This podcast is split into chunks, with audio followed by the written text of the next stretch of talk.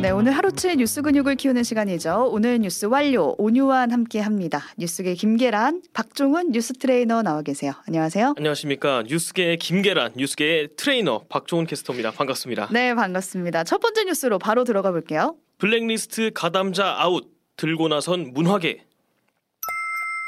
그러니까 오늘이 2023년 서울국제도서전 개막식이 있던 날이거든요. 네네. 근데 이 행사 자체가 굉장히 커요. 1년에 한 번 열기도 네. 하고 문화계에서는 굉장히 큰 행사인데 이 자리에서 충돌이 벌어진 거예요. 네, 그렇습니다. 문화예술 단체들이 항의에 나서면서 벌어진 건데요.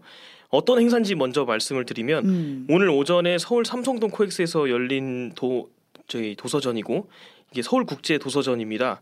올해로 65번째 개최를 맡고 오. 또 36개 나라에서 온 530개의 출판사가 함께하는 도서 축제라고 보시면 됩니다. 그러니까 저도 작년에 가봤지만 규모도 큰데 게스트도 엄청났어요. 네. 작년에는 뭐 김영하 작가가 오기도 했고 어, 네. 올해도 부커상 수상 작가, 뭐 퓰리처상 수상 작가, 해외 유명 작가들 다 모인다고 했거든요. 네, 맞습니다. 그런 분들이 모여서 전시도 하고 강연도 음. 하고 이제 여러 프로그램들이 준비된 자리인데요.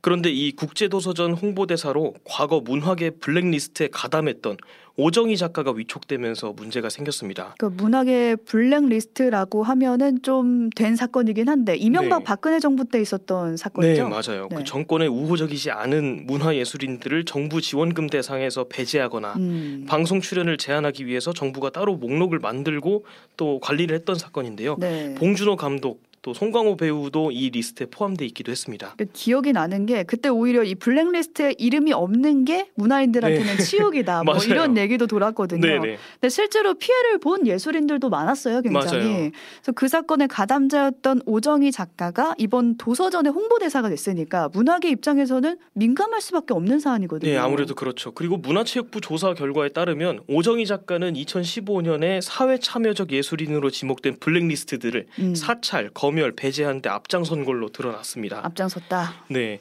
그리고 이에 반발을 해서 오늘 한국 작가 회의를 포함한 문화단체들이 피켓을 들고 항의에 나선 거고요.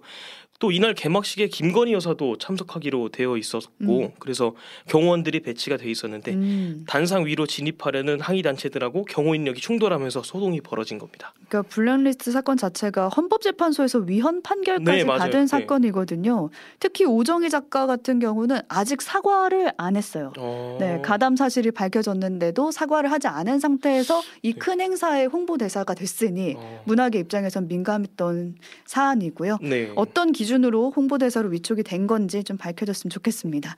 다음 소식으로 가볼게요. 비탈길 참변 동덕여대 총장 퇴진 외쳤다. 그러니까 저희가 지난주에 전해드린 바가 있는데 동덕여대 좁은 비탈길에서 쓰레기 차량이 등교 중이던 학생을 덮쳐서 네, 사망했던 안타까운 사건이었거든요.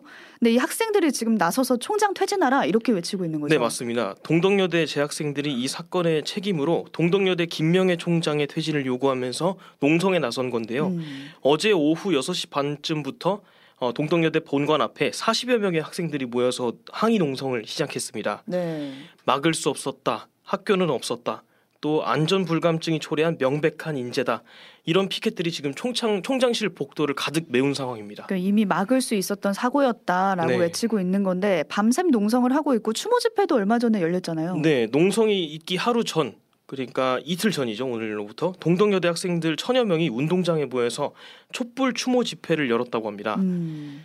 이제 네. 이미 학생들이 사고가 벌어진 비탈길이 뭐 안전하지 않다라고 외친 게 벌써 6년 전부터 네, 이어져 온 맞아요. 거라고 하거든요. 근데 그러다가 사고가 벌어진 건데 학교 측에서 대책이 나왔나요? 지금 총학생회 차원에서 책임 규명과 재발 방지 대책 논의를 위한 공청회를 먼저 제안을 했습니다. 아, 학교 측에. 네.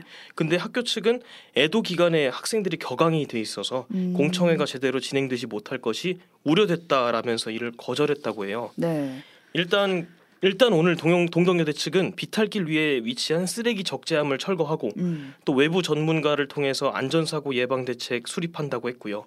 단계적인 안전 강화 시행 계획을 발표를 한 상황입니다. 네. 이른 시일 내에 학생들하고 대화하는 자리도 마련하겠다고 답했고요. 네, 지금 사고가 발생한 지 9일 만에 내놓은 중장기 대책이거든요. 음, 네. 다시는 이런 사고 발생하지 않게 학생들 목소리 반영한 제대로 된 대책 마련되길 바라겠습니다. 다음 소식으로 가보겠습니다. 북한산 짝퉁 네이버 등장. 그러니까 북한 소행의 해킹 피해 뭐 우리 다 알잖아요. 네, 디도스다 많았죠. 뭐 하면서 여러 차례가 있었는데 이번에는 가짜 네이버를 만들었어요. 그렇습니다. 북한이 네이버 사이트를 사칭해서 음. 해킹을 시도한 정황이 포착이 됐습니다. 그러니까 지금 사진을 보여드리고 있는데 이게 가짜 네이버 사이트예요. 근데 똑같잖아요. 진짜 같죠. 네. 국정 국가정보원이 오늘 이런 사이트들을 여러 개 적발했다고 전하면서 네이버 포탈닷컴처럼 정상적인 이름의 도메인 주소가 아닐 경우에는 접속을 당장 멈추라고 권고를 했습니다. 그러니까 보통 네이버.com이잖아요. 그렇죠. 근데 네이버 포탈.com이라고 써 있는 거예요. 그렇습니다. 지금까지랑 이게 사뭇 다른 점이 뭐냐면 음. 국정원이 밝힌 지금까지의 북한 해킹 시도는 로그인 창 정도만 이제 따라를 따라해서 음. 아이디랑 비밀번호를 거기 입력하면 그걸 해킹하는 식으로 해킹을 시도했다고 합니다. 그런데 지금 적발되는 사이트는 아예 저렇게 실시간 뉴스 그리고 광고 배너 오. 완전 감쪽 같더라고요. 네, 증권 복제했네요. 부동산처럼 세부 메뉴도 똑같고요. 네. 그러니까 이러면 여기가 당연히 그냥 기존에 내가 쓰던 포털 사이트인가 네. 보다 생각해서 로그인을 하면은 내 정보가 빠져나가는 거잖아요. 맞아요. 그래서 일단 국정원은 외관만으로는 이런 피싱 사이트를 구분하기 어렵고 음. 개인정보 유출을 위해서 공격 수법을 북한 측이 진화시키는 것으로 보고 있다 라고 했습니다. 또 한국인터넷진흥원에 가- 가- 즉각 관련 정보를 공유해서 또 해, 해당 피싱 사이트 접속을 차단 요청을 한 상황이고요. 네, 그러니까 그래서 나오는 대안이 포털 사이트를 아예 즐겨찾기를 해놔라라고 네, 네. 하더라고요. 아니면 이제 로그인하거나 들어갈 때마다 도메인 주소를 확인하거나 네. 그런 주의가 좀 필요해 보입니다. 다음 소식으로 가볼게요. 베일 벗은 청년 도약 계좌 최종 금리 연 6%. 윤석열 정부가 대선 공약으로 내밀었던 거거든요. 청년 도약 계좌. 네. 이 금리가 오늘 최종 확정이 됐습니다. 그렇습니다. 청년들이 5년간 최대 5천만 원까지 모을 수 있는 청년 우대 적금인데요. 음. 오늘 연, 은행연합회가 공시한 금리 최종안에 따르면 은행별로 기본 금리나 우동, 우대 금리 차이가 조금씩은 있긴 하지만 최종 금리는 모든 은행이 다 합치면 연 6%로 동일하다고 합니다. 음, 그러니까 우대 금리까지 해서 6%면은 기본 금리는 몇 퍼센트인가요? 며칠 사이에 좀 변동이 있었던 것 같아서. 이게 사실 지난 8일에 음. 어, 5대 은행이 처음 공개한 잠정 공시에서는 기업은행 제외하면 기본 금리가 3.5%대였어요. 네. 이제 모든 우대 금리가 적용이 돼야 겨우 6%였거든요. 그래서 이제 일반 금융 상품하고 이게 다를 바가 뭐가 있느냐, 오. 실효성이 있느냐 이런 지적이 있었습니다. 그래서 오늘 결국 기본 금리 4.5%로 정리가 된 거죠. 또 특정 은행으로 이제 쏠리는 일이 없게 음. 은행 금리를 전부 통일을 했고요. 네. 내일부터 6대 시중, 시중은행 포함해서 11개 은행에서 가입 신청을 받는다고 합니다. 그러니까 우대 금리 받으면 6%, 못 받아도 기본적으로 4.5% 네, 금리가 4.5%. 적용된다라는 네. 거 알아두시면 되겠고 이거 아무나 할 수는 없잖아요. 네, 그렇습니다. 이런 사람 신청할 수 있다 하는 조건 정리해 주시면 좋겠어요. 네, 우선 나이는 만 19세에서 34세면 신청할 수 있고요. 군 복무 기간이 만약에 있으면 최대 6년까지 나이 음. 계산에서 제외가 됩니다. 또 혜택은 이제 소득별로 받을 수 있는 게 조금 달라서 나이 기준에 맞는 분들은 한번 은행에서 확인해 보시면 좋을 것 같고요. 네. 5년간 월 70만 원 한도 내에서 자유롭게 저축할 수 있습니다. 매달 납입하다가 어 이번 달 못했는데 음. 이래도 계좌 자체는 유지가 되고요. 네. 또 납입 금액하고 소득에 따라서 달라지긴 하는데 어 2만 1,000원에서 2만 4,000원 사이의 정부 지원금이 매달 더해집니다. 음. 또 은행에서 채워주는 이자가 합쳐지면 5년 동안 최대 5천만 원까지 모을 수 있습니다. 어, 그럼 신청은 내일부터 가능한 건가요? 그렇습니다. 올해 12월까지 매달 2주간 가입 기간을 정해놓고 신청을 받는다고 해요. 음. 또 6월인 이번 달에는 내일 부터 신청이 시작되니까요. 관심이 있으신 분들은 오늘 방송 들으시고 자세한 신청 방법 확인해 보시면 되겠습니다. 네, 만 19세에서 34세라면 신청이 가능하다고 하니까요. 일단 조건 알아보러 은행 찾으시는 게 좋겠습니다. 네. 마지막 소식으로 가보겠습니다. 일본 갈 때 금은 집에 두고 나오세요.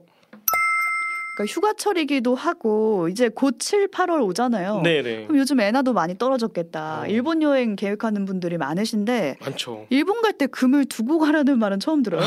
이게 외교부 차원에서 일본 여행할 때 금 제품은 한국에 보관하길 권고하고 있습니다. 음. 최근 일본 관세 당국이 귀금속 밀수 대책을 강화하면서 금목걸이나 금반지 같은 금 제품 반입을 엄격하게 심사하고 어, 있다고 해요. 네.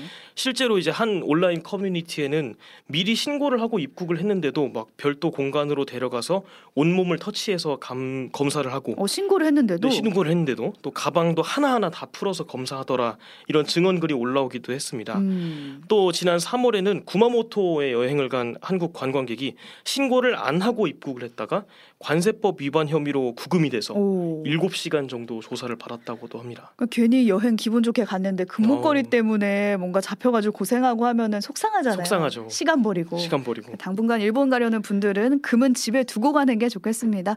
여기까지 박종원 뉴스 트레이너와 함께 오늘 하루치 뉴스 근육 키워봤습니다. 고맙습니다. 고맙습니다. 오늘 뉴스 완료.